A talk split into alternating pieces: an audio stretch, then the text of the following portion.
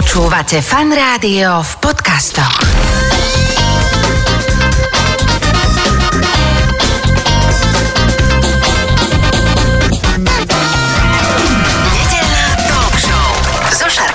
Počúvate fan rádio nedelnú talk show. V tejto chvíli už štúdiu fan rádia vítam môjho dnešného hostia Sabínu Bredovú z občianskeho združenia Dom Svetla Slovensko. Sabínka, ahoj, vítaj. Ďakujem pekne za pozvanie. Ja som si ťa sem zavolal kvôli tomu, že ja keď som sa na dnešný talk pripravoval, tak každého, koho som sa pýtal, že kto je v tejto téme doma, mi povedal tvoje meno a že ty máš vlastne aj také tie informácie z toho prostredia reálneho, ako to funguje na uliciach, ako to funguje v teréne. Takže uh, dnešnú tému, teda HIV a IDS, si rozoberieme možno aj z takých nejakých um, iných zákutí, ale poďme pekne postupne, pretože naozaj ja som tá generácia, ktorá v mojej puberte zažila to, že bol pohreb Freddyho Mercuryho a všetci sme sa strašne zlakli a bolo toho plné média a vlastne tá osveta, ktorá potom prišla, úplne fungovala, pretože sme videli, že aj takíto slávni ľudia, aj ich sa to môže týkať a môže to takto skončiť, ale mám dnes pocit, ako keby sme sa všetci tvárili, že každý 1. december sa len taká malá titulka v nejakých novinách zjaví, že deň boja proti AIDS, HIV, ale koniec, ako keby to už nebolo. Takže aká je tá situácia dnes, aká bola vtedy, tak poďme na pojmológiu, zopakujme si, čo je HIV a čo je AIDS. Tak v prvom rade treba uviezť na správnu mieru, že HIV je len vírus a je to vírus nedostatku alebo teda ľudskej imunity alebo ľudskej imunodeficiencie. Čiže je to vírus, toto ešte nie je ochorenie a vlastne vo svojom poslednom štádiu už prechádza do choroby, ktorá sa volá AIDS. Mm. Najväčší boom ohľadom HIV a AIDS naozaj bol práve, nazveme to v úvodzovkách, vďaka slávnym ľuďom, ktorí e, sa HIV nakazili a celý ten boom vlastne k nám došiel z Ameriky, kde sa to začalo vo veľkom riešiť v 80 90 rokoch, kde môžeme hovoriť o tzv. HIV pandémii.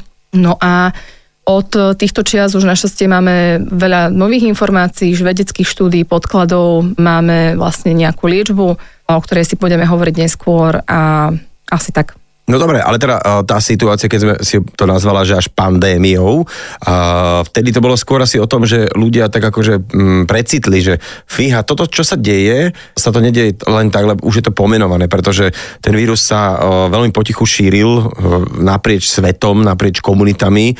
A vtedy to bolo tak trošku stigmatizované, že a je to záležitosť homosexuálov, záležitosť o, užívateľov drôk, lebo áno, prenáša sa asi hlavne krvou, aj to si môžeme povedať, že aký ten prenos, ale že zrazu ako keby sa tak pozabudlo na to rizikové správanie a to sa prenieslo teda do tých dnešných dôb, dôb Tinderu a rôznych týchto zoznamovacích služieb a vôbec toho, že dnes teda tá ochrana je skôr tak, že niekto ochranu spája možno len s e, neželaným otehotnením a takto, ale že to, čo sme vtedy považovali za normu, to znamená, že e, ja to teraz poviem, aj keď je nedela do obeda, ľudia väčšinou varia, že bez gumy ani rana, tak to u nás platilo v našej generácii a teraz sa to celkom nejak tak vytráca. Tak aká je vlastne tá stopa toho vírusu od tých 80. 80 90 rokov po dnešok? E, klesli vôbec niekedy počty, alebo spomalilo sa ten, to šírenie, alebo ako je to možno aj v tých aktuálnych dňoch? V prvom rade treba povedať alebo pomenovať to, že e, všetko, čo nepoznáme, toho všetkého sa bojíme, že naozaj ten strach je tým hlavným ako keby spúšťačom toho, prečo niečo stigmatizujeme, prečo sa toho bojíme. No a vlastne ono, každá kvázi v úvodzovkách pandémia napomôže práve tomu, že sa tá téma začne konečne riešiť tak ako na Slovensku sme mali v 90. rokoch pandémiu heroínu a potom sa táto téma začala riešiť, tak sa každá jedna podobná téma začne riešiť, až keď niečo, ja to tak nazývam, že vybuchne. No a takto to vybuchlo teda aj v tej Amerike, začalo sa riešiť, koľko sa tí ľudia dokážu dožiť, či je na to nejaká liečba, liečba vtedy nebola a tak ďalej. Začala sa vyvíjať, naozaj ten výskum veľmi rýchlo napredoval. Dnes vieme, že na celom svete žije približne 39 miliónov ľudí, ktorí sú HIV pozitívni neznamená, že sú aj prenášačmi vírusu, to tom si tiež môžem povedať neskôr. A zároveň vieme uh, z VHO, že okolo 89% z týchto ľudí iba vie o svojom HIV statuse a z toho cca 82% má vôbec prístup k liečbe.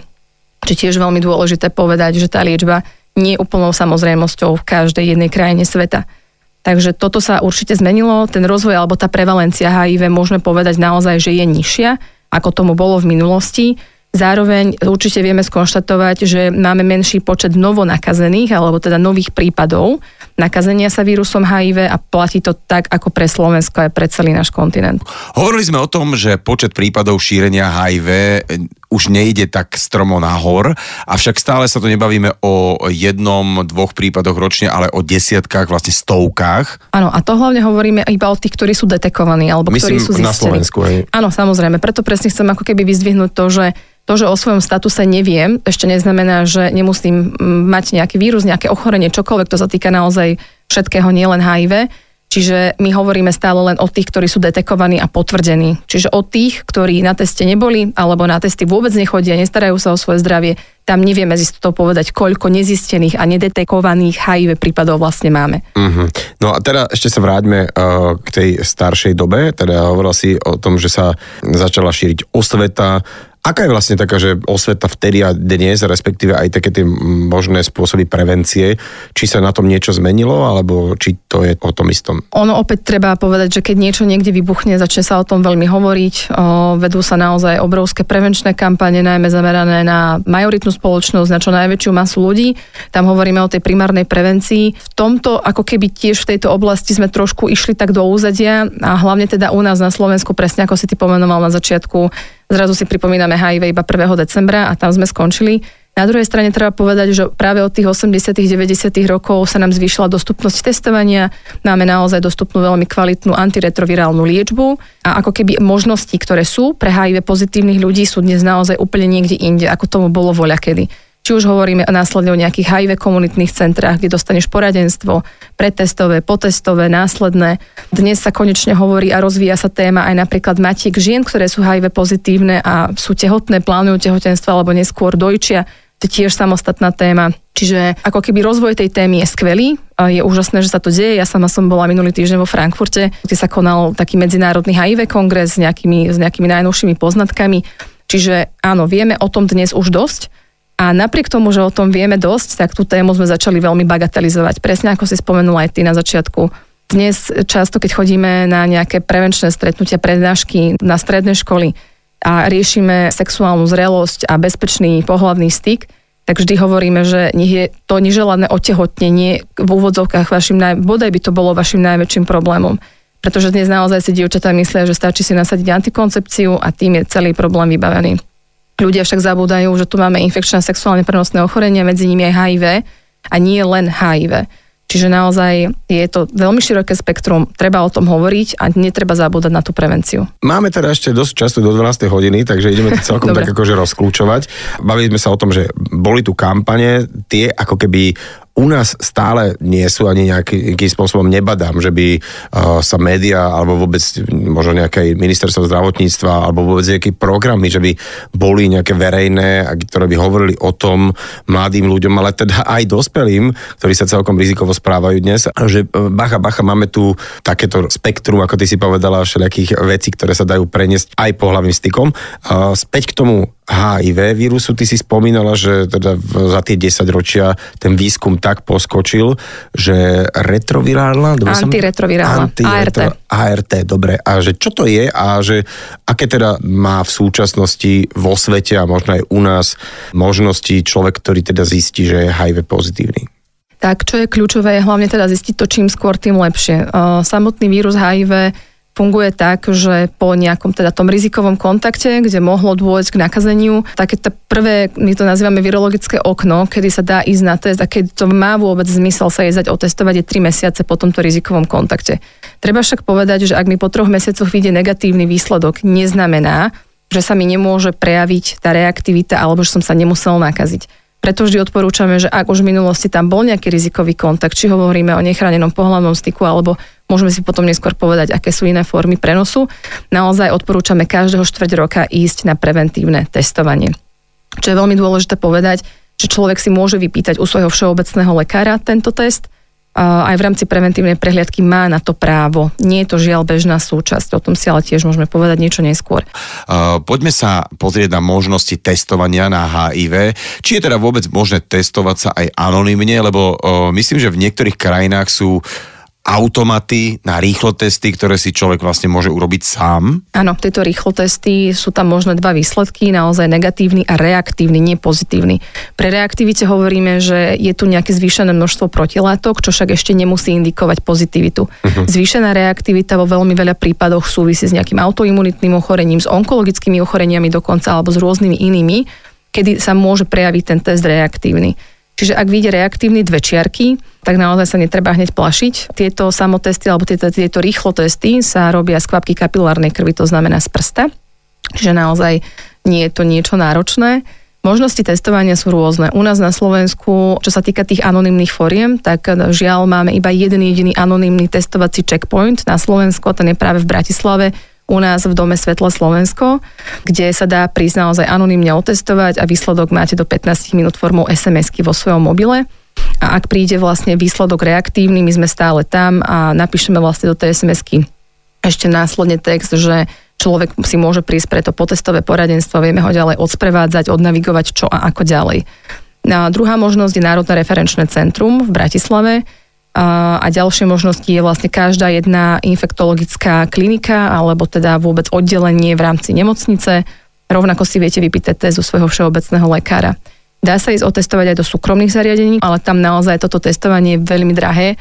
Čiže ak sa tomu dá vyhnúť, um, tak minimálne ja, ja z toho ekonomického... pýtam, alebo teraz normálne, že keďže bavíme sa o ochorení, ktoré teda už je dnes liečiteľné, ale nie úplne vyliečiteľné uh, vo väčšine prípadov, aj keď sú už nejaké také, že nejaké články, že niekto dosiahol úplnú akoby, že... Mm, Áno, úplnú remisiu, ale, remisiu. To znamená, ale to znamená, tento konkrétny prípad, na ktorý ty narážaš, sa odohral v Nemecku a išlo o transplantáciu kostnej drene, čiže to nemalo nič spoločné s antiretrovirálnou terapiou. OK, ale v každom prípade, že človek by mal mať možno, že v nejakom svojom cestovnom necessary, jak má tam zubnú pastu, zubnú kevku, nejaký vyprošť ešte Wagner, ono, tak proste, že by tam mohol mať nejaký test, ktorý by teda v prípade potreby uh, vedel akože vytiahnuť do boja, lebo teda tak uh, veci sa dejú. A to je práve to, že, že ale tak však uh, Mm, veď to poznáme, alebo čokoľvek. Lebo to je to rizikové správanie, že človek si myslí, že keď niekoho človeka pozná, alebo nejakým spôsobom si nejak odhaduje jeho nejakú životnú dráhu, lebo ten samotný človek nemusí absolútne vedieť, že čo Presne sa tak. dialo s jeho bývalým partnerom, aktuálnym partnerom, s kým on spáva, alebo s kým ona spáva, alebo a tak ďalej a tak ďalej, ako sa ten človek správa, lebo teraz dosť hovorím o tej kvázi majoritnej, teda heterosexuálnej komunite, pretože táto asi podceňujú najviac. Ja mám za to, že práve tie rizikové úvodzovkách skupiny, ktoré stále ešte nejakým spôsobom sú aj teda najohrozovanejšie skupiny v rámci prenosov, už tam existujú rôzne programy, či už e, výmena striekačiek pri drogozávislých ľuďoch, ktorí si intravenozne podávajú drogu a tak ďalej a tak ďalej. Alebo mám za to, že mnoho homosexuálov je v tomto oveľa, oveľa ako keby, že mm, opatrnejší. opatrnejší. Určite áno. Takže to len uh, sa hovorím, že či existuje takéto možnosti, ktoré by ten človek ako keby zobral sám na svedobe, že OK, ja sa otestujem, otestujem partnera, partnerku a Áno, samozrejme, samozrejme, existuje tzv. samotesty, ktoré si vieš vlastne kúpiť cez internet alebo priamo v lekárni. Ja som si na robila taký cenový prieskum. Tie testy sú dosť predražené. Osobne si trúfam povedať, len pre porovnanie, aby ľudia mali možno nejakú reálnu predstavu. Test, ktorý kupujeme my na HIV alebo HCV, to je jedno, stojí v priemere okolo 3,70 a takýto test cez internet, ktorý si kúpíš, stojí okolo 50 eur. Okay. Čiže je to naozaj celkom ako keby, že neporovnateľný rozdiel. Samozrejme, ak niekto si chce byť istý a naozaj funguje nejak rizikovo alebo vstupuje do nejakého nového vzťahu, jasné, je to jedna z možností, ale napriek tomu stále odporúčam ich sa dať niekde otestovať. No a prečo je asi lepšie to asistované testovanie? Ak mi vyjde reaktívny test a ja na to nie som nejak psychicky teraz pripravený, tak reálne to je veľmi ťažká situácia pre toho človeka tak ako pre ženy, keď majú tehotenský test s dvomi čiarkami a nie sú na to pripravené, je to veľmi stresujúca, šokujúca situácia, rovnaké to je v prípade infekčných a sexuálne prenosných ochorení. Teraz ma zabijú tí, čo, čo toto počúvajú a prirovnávam ochorenie k tehotenstvu. Ale teda určite odporúčam ten osobný kontakt s niekým, kto ti vie naozaj relevantne poradiť, kto ťa vie hlavne ukludniť a zastabilizovať, keď tam naozaj tá reaktivita vyjde. Uh-huh. Mám s tým osobnú skúsenosť, mnoho z tých ľudí sa naozaj extrémne zlakne v momente, ako tam tie dve čiarky nabehnú a my im oznámime tú reaktivitu, naozaj sa nám tam zosypú a reálne pri niektorých prípadoch je potrebná krízová intervencia. Mali sme fakt mnoho veľmi ťažkých takých situácií, keď ten človek tam u nás zostal aj ďalšiu pol hodinu a potrebovali sme to s ním celé prejsť. Boli to rôzne typy od um, partnera, boli spolu rok, uh, nevedel, že je na HIV liečbe, zlakol sa a tak ďalej. Uh, pár, heterosexuálny pár, ktorý tiež obaja prišli naraz, obaja mali HIV, nevedeli ako dlho. Čiže to sú situácie, kedy potrebuješ spať pri sebe niekoho, kto ťa trošku mm. ukludní a zastabilizuje a poradí ti. Ešte by som sa rada ale vrátila k tej liečbe, kde sme hovorili o tom, že vlastne čo po tom teste. Ak vyjde tá reaktivita, treba si dať overiť normálne zo žilovej krvi, si dať urobiť testy a overiť si vlastne tento výsledok, že či naozaj aj ide o pozitivitu, alebo to bola falošná reaktivita.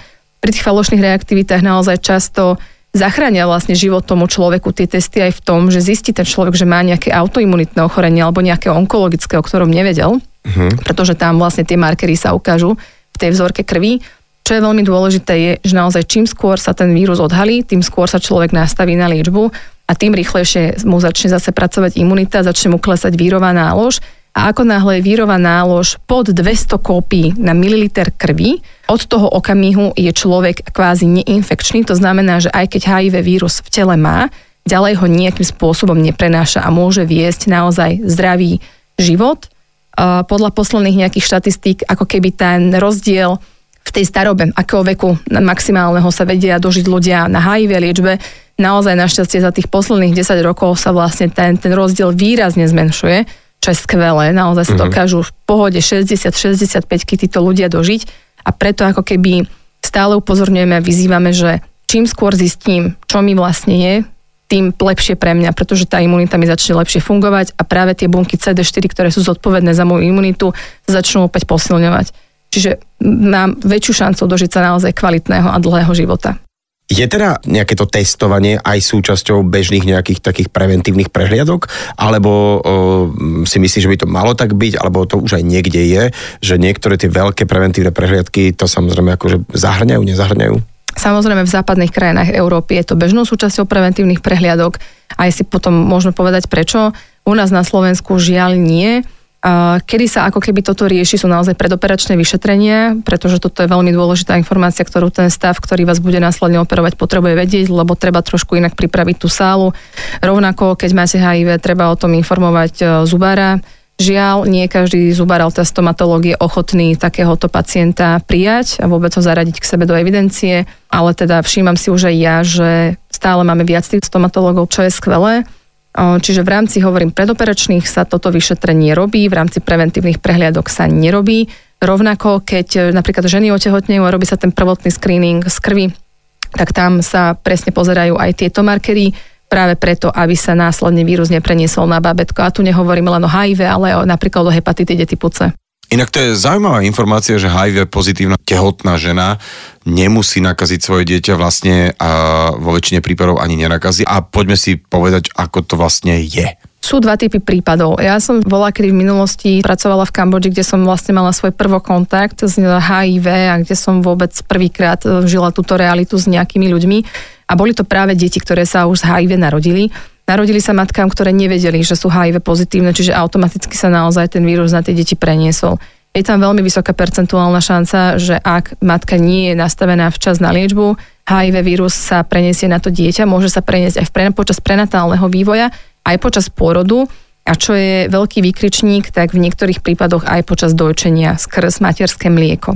Mm. Dnes už našťastie tým, že sa naozaj robí ten, ten screening z krvi, alebo teda aj keď máme nejaké ženy na ulici alebo ženy v pouličnom sex biznise, snažíme sa ich motivovať k tomu, ak otehotňujú, nech naozaj idú čím skôr na ten screening, pretože práve v prípade, že by mali nejaké infekčné ochorenie, tak ak, ak nastavíme tú ženu včas na liečbu, naozaj e, to dieťatko sa narodí zdravé a bez, bez prítomnosti vírusu v krvi. Akurát teraz v tom Frankfurte hovorili minulý týždeň, že percentuálny počet prenosu skrz to materské mlieko sa blíži k nule, ale nie je úplne nulový. Uh-huh. A naozaj je tam stále nejaká 0,3% šanca prenosu, napriek tomu, že matka je nastavená na liečbu. Čo je ďalej veľmi skvelá informácia je tá, že tá liečba nemusí byť ako keby nastavená, že len v prvom trimestri, ale je tam naozaj dosť veľké to časové okno, kedy tú matku budúcu vieme nastaviť na antiretrovirálnu terapiu, natoľko, aby bola úspešná teda pre to bábetko. Teda, keď si už povedala o takýchto rizikových, ako keby možno skupinách alebo rizikových možno, že prenosoch, tak poďme si povedať, že ako sa to vlastne prenáša, ako sa to neprenáša. HIV sa určite neprenáša objatím a chytením za ruku, ani boskom, ani sdielaním spoločného úteráka. Toto sú žiaľ obrovské mýty v našej spoločnosti, rovnako sa neprenáša rybami, to by som veľmi rada chcela. Rybami? Rybami, áno, To toto som- som sa dočítala o pre- jedného to- to nemenovaného influencera nedávno, na čo sme teda aj ako Dom Svetla? Slovensko sme sa vyjadrili. Boli to konkrétne tie rybičky, čo vám obhryzajú kožu na nohách v také tie masážne Ja aj takto. Ja centrách som v zahraničí. Teda myslel, že sa vykúpem v mori a ryba, ktorá sa následne chytí. Dobre. Čiže toto naozaj nie sú tie spôsoby prenosu. HIV sa prenáša krvou a inými telesnými tekutinami. Hovoríme napríklad o tom materskom mlieku. Zároveň treba povedať, že HIV vírus prežije v externom prostredí o mnoho menej ako vírus hepatitidy typu C, ktorý je odolnejší. E, Prečo to zdôrazňujem? Zdôrazňujem to preto, že v komunite injekčných užívateľov drog, ktorí si aplikujú drogy intravenózne, alebo teda vnútrožilovo, je väčší potenciál alebo väčšie riziko prenosu práve žltačky typu C alebo hepatitidy typu C, ako je to pri HIV.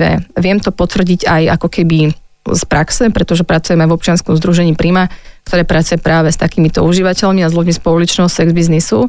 A naozaj pri tom screeningu som zažila za svojich 7 rokov, čo pracujem v Prime, asi dvoch HIV reaktívnych ľudí a ostatných boli eh, skôr hepatitida typu C reaktívny. Uh-huh. Zároveň treba povedať, že naozaj, keď si človek pozrie štatistiky aj na HIV, aj na HCV, áno, na tých prvých popredných priečkách sa naozaj nachádzajú ľudia zo sex biznisu, alebo teda sex workery a, sex workerky, ďalej sú to injekční užívateľia drog a ľudia z LGBT komunity, respektíve nech to tak nepaušalizujem celé, uh, muži, ktorí majú sex s mužmi.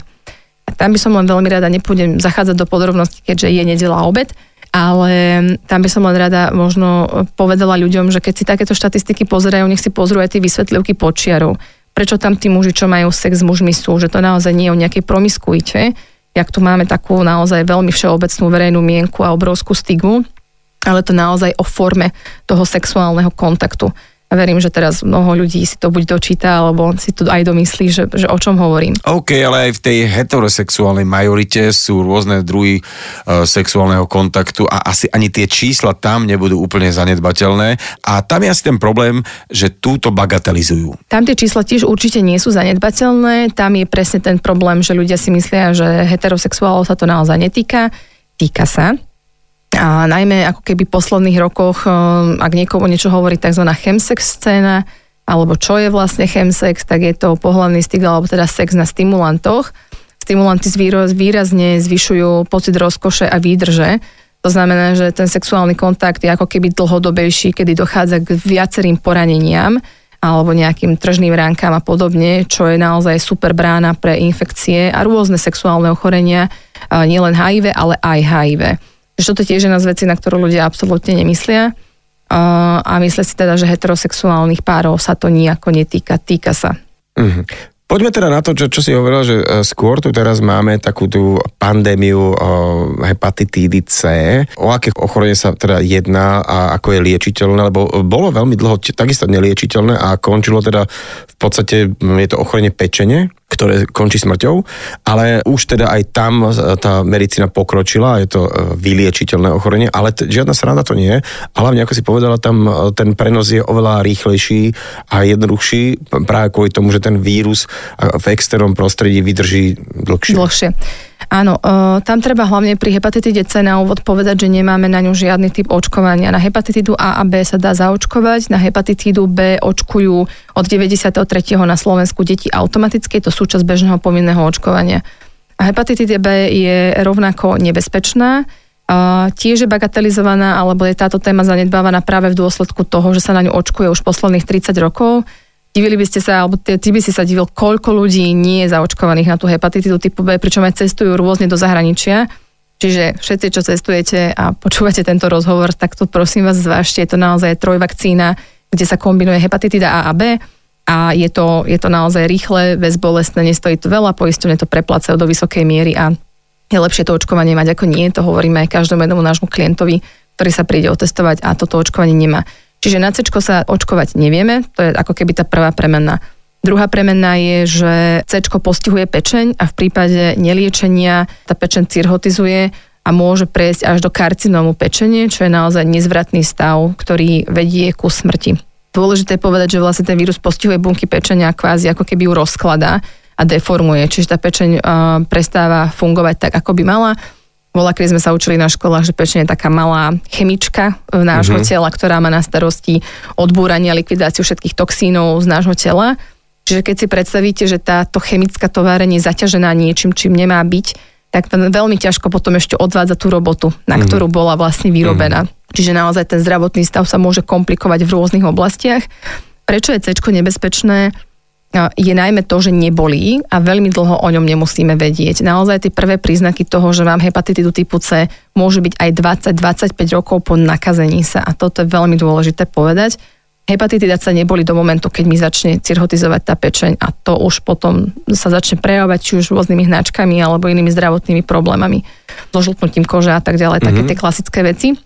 Čiže naozaj 20-25 rokov. My to vnímame na našich klientoch v OZ Prima, ktorí ako inekční užívateľia drog um, väčšina inekčných užívateľov drog sa nakazí nejakým infekčným ochorením, hovoríme o cečku, na začiatku svojej tzv. drogovej kariéry. To znamená, že väčšina tých našich klientov, tej populácie, ktorá nám starne na ulici, sa nakazila práve v tých 90. rokoch počas tej heroinovej pandémie, kedy sa o ani nechyrovalo.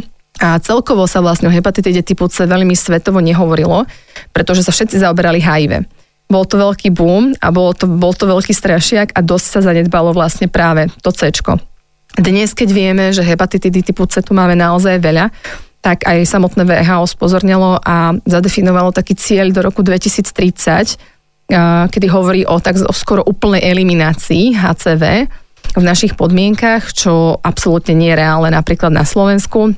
V západných krajinách a inde vo svete bola liečba na hepatitidu typu C už niekoľko rokov hradená zo zdravotného poistenia aj neplatičom zdravotného poistenia, ale teda dlžníkom.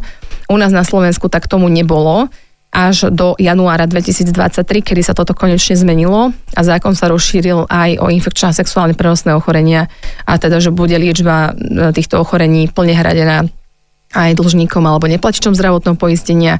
A napriek tomu stále inekční užívateľia drog boli výnimkou, pretože ak aktívne užívaš e, psychoaktívne látky, tak musíš preukázať svoju ročnú abstinenciu toxikologickými testami.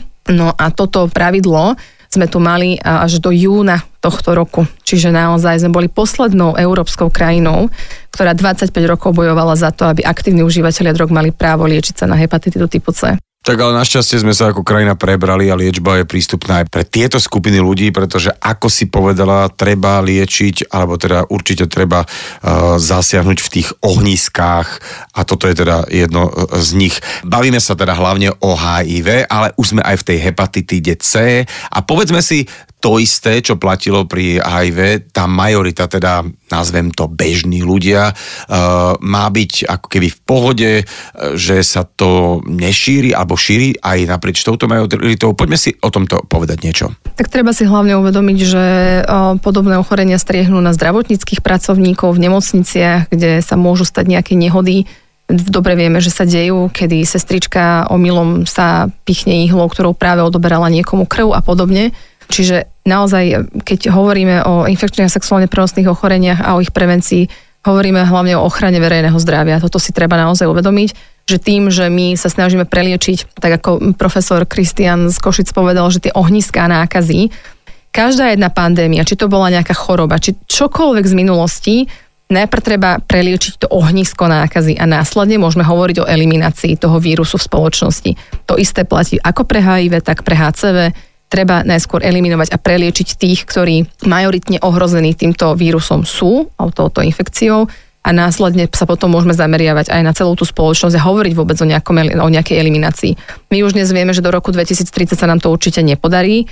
A naozaj hepatológovia bijú na poplach, máme ich bez tak málo na Slovensku, bijú na poplach, že naozaj treba sa začať venovať tejto téme intenzívnejšie, pretože to je zase opäť samostatná kapitola, sú ústavy na výkon trestu odňatia slobody, alebo teda pre niektorých väznice a to je samostatný štát. V štáte by som to nazvala, alebo svet v svete, kde zase platia iné pravidlá, kde sú tetovania, piercingy, je tam pohlavný styk, je to naozaj rizikové prostredie, kde tiež máme z mnohých štatistík, že keď sa pozrela nejaká kontrolná skupina, ktorá vošla do ústavu výkonu trestu a vyšla, tak tam bola zvýšená prevalencia hepatitidy typu C.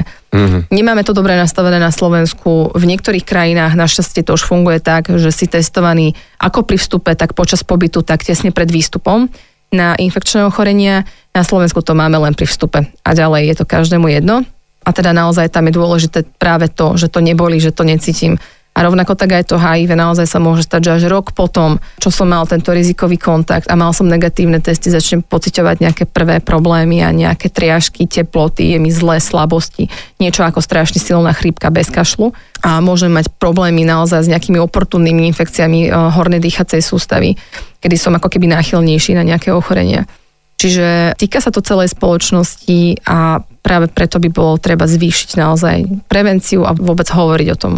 HIV a hepatitída typu C, ako sme hovorili, sa často šíri e, vo väzniciach, rovnako aj u užívateľov drog e, intravenóznym spôsobom, ale e, tu nechceme akože plašiť, ale je to neskutočné. Dáta a prieskumy hovoria jasne, medzi 20, 30, 40 ročnými ľuďmi, ktorí fungujú na rôznych zoznamovacích sieťach a platformách, tá promiskuita a nechránený sex je veľmi rozšírený, uh, takže netýka sa to len tých rizikových skupín. Týka sa to naozaj celej spoločnosti, pretože je veľmi jednoduché ísť niekam na nejakú letnú dovolenku, prežiť tam nejakú letnú love story, vrátiť sa naspäť je veľmi jednoduché žiť v dlhodobom manželstve a nevedieť, čo robí môj manžel, keď sa nevracia o 5. ale o 8. večer domov.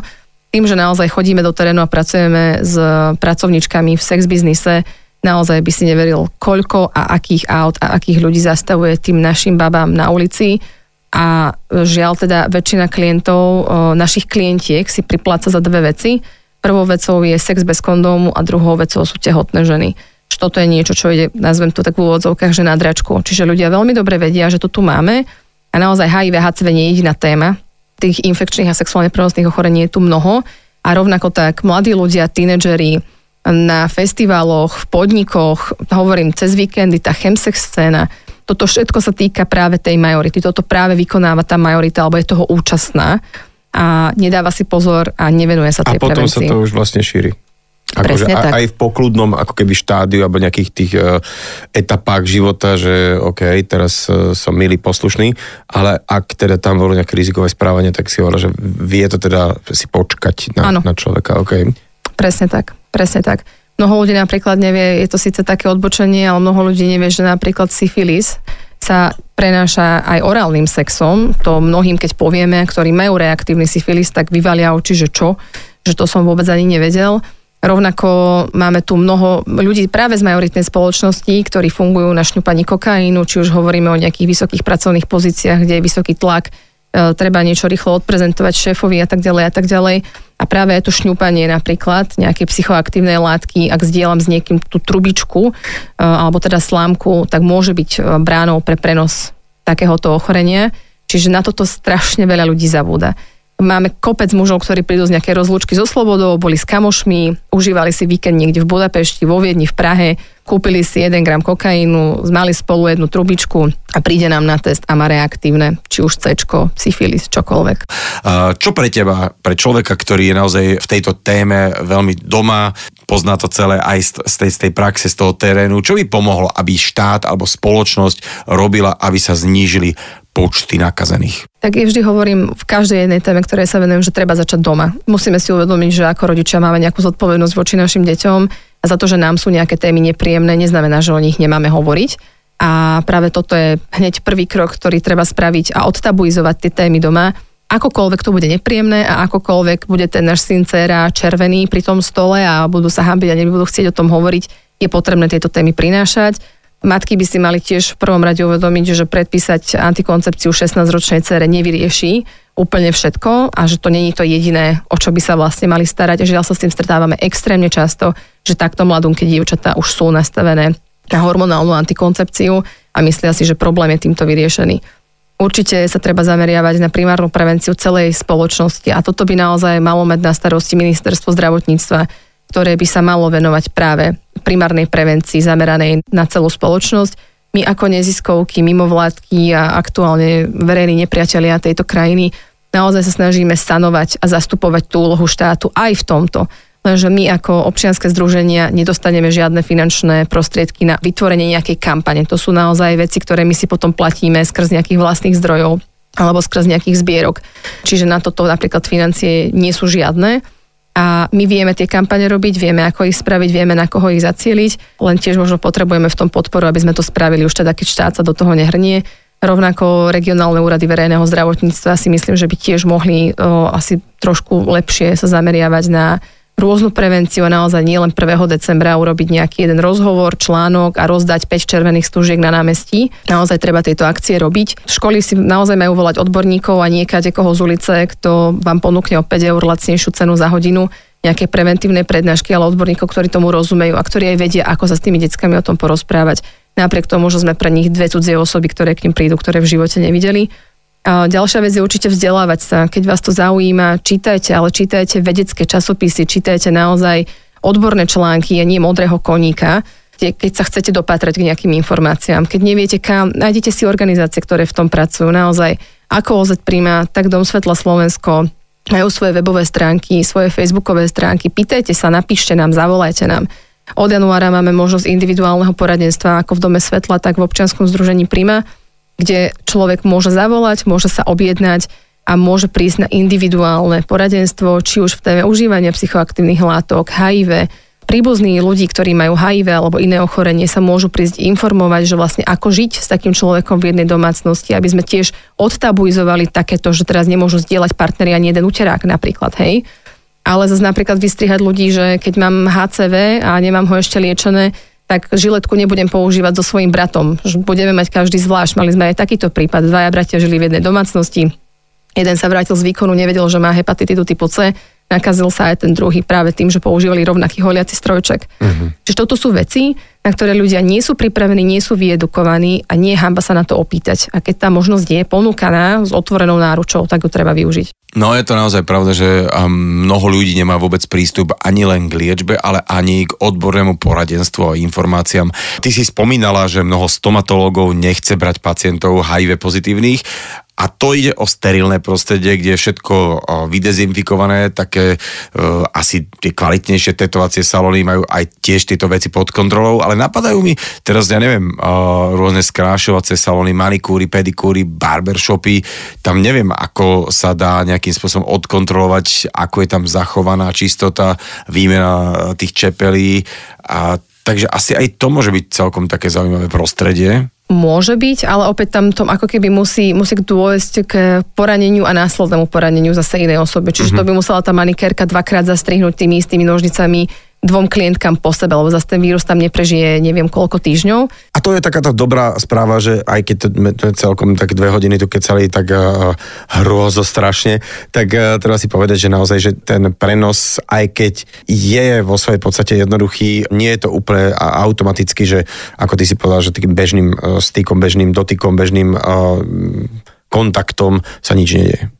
Áno, určite netreba teraz zase úplne spanikáriť a žiť e, v celofáne, sa obaliť do celofánu a chytať všetko v rukaviciach. To určite nie, zase tá naša imunita tiež nejako pracuje a naozaj od tej našej imunity veľakrát závisí, či tá vírová nálož sa prejaví, kedy sa prejaví a ako či sa, sa vôbec prejaví. a či vôbec. Naozaj mali sme prípady, kedy HIV pozitívny človek s nízkou vírovou náložou mal rizikový kontakt s niekým negatívnym a ten druhý zostal negatívny. Čiže naozaj ako keby, že tých faktorov je extrémne veľa čím nechcem zľahčovať tú tému, pretože toto nie je téma, ktorú treba zľahčovať. Na druhej strane netreba teraz byť úplne paranoidný na všetko a na každého. Asi sa treba trochu viac starať o seba, že ja si myslím, že keď sa dokážeme starať o to, či máme peknú manikúru a či sme boli u kaderníka a staráme sa o také, nazvem to, povrchové veci, nejakej vizáže, vieme chodiť do fitness centra, aby sme nejak vyzerali, tak asi by sme sa mali starať aj o to, čo je vnútri v nás a nie len o ten zovňajšok a práve veľakrát toto nám môže zachrániť život. Ešte takýto mám poznačený terminus technicus, preexpozičná profilaxia, že čo to je a ako tomu máme rozumieť? Preexpozičná profilaxia je farmakum, ktoré ti môže predpísať infektológ na základe nejakého vyšetrenia a vlastne poradenského nejakého rozhovoru, kedy ak si vo vysokom riziku, si človek, ktorý či už má to HIV aktívne, ale liečené a napriek tomu žiješ s niekým, kto je negatívny a chceš si byť úplne 100% istý, aj keď dobre vieme, že N rovná sa N, alebo U rovná sa U v medzinárodnom jazyku, v angličtine. Boli to kampane, ktoré presne hovorili o tom, že nedetekovaný znamená neprenášateľný. Uh, čiže naozaj, ako som spomínala, tých 200 kópí na mililitr krvi, ak je to nižšie od tohto, tak sa ten vírus nemôže preniesť tak či tak, ale ak si chce byť niekto úplne istý, alebo ide na nejakú letnú dovolenku, festival a vie, že sa môže stať, že ten kontakt tam bude s niekým bez ochrany, tak môže užívať tzv. preexpozičnú profilaxiu ktorá už dnes je teda hradená aj zdravotnými poisťovňami na Slovensku, čo tiež takto nedávno ešte nebolo a je to niečo, čo vám poskytne naozaj 100% ochranu, ale opäť poskytuje to 100% ochranu len pri HIV. Čiže opäť je to taká dvojsečná zbraň, že HIV áno, ale na ostatné ochorenie nie. Ale aj o preexpozičnej profilaxii a mnohých iných témach sa s nami budú môcť ľudia porozprávať 1.12. v preventívnej električke, ktorú organizuje Dom Svetla v spolupráci s dopravným podnikom Bratislava. Takže tí, čo ste z Bratislavy a pôjdete linkou 9 v poobedných hodinách, tak tam stretnete nás, našich medikov, budeme označení, dostanete od nás červenú stužku a môžete sa s nami porozprávať o čomkoľvek. No, opäť sme ten čas celkom rýchlo prekecali. Uh, Sabina, ti veľmi pekne ďakujem za tvoj čas, aj za všetky tieto informácie, ktoré si zdieľala. Ja verím, že tí, čo nás počúvali, sa trošku pozamýšľajú a tí, čo majú teraz šťastie a napríklad budú v Bratislave uh, práve 1.12., čo je už vlastne tento štvrtok, ak si dobre pamätám, tak uh, zveste sa, dajme tomu deviatkou a niečo sa dozviete. Ďakujem ti veľmi pekne za tvoj čas. Mojím dnešným hostom bola riaditeľka Domu Svetla Slovensko Sabína Bredová. Ďakujem pekne za pozvanie a všetkým peknú nedeľu.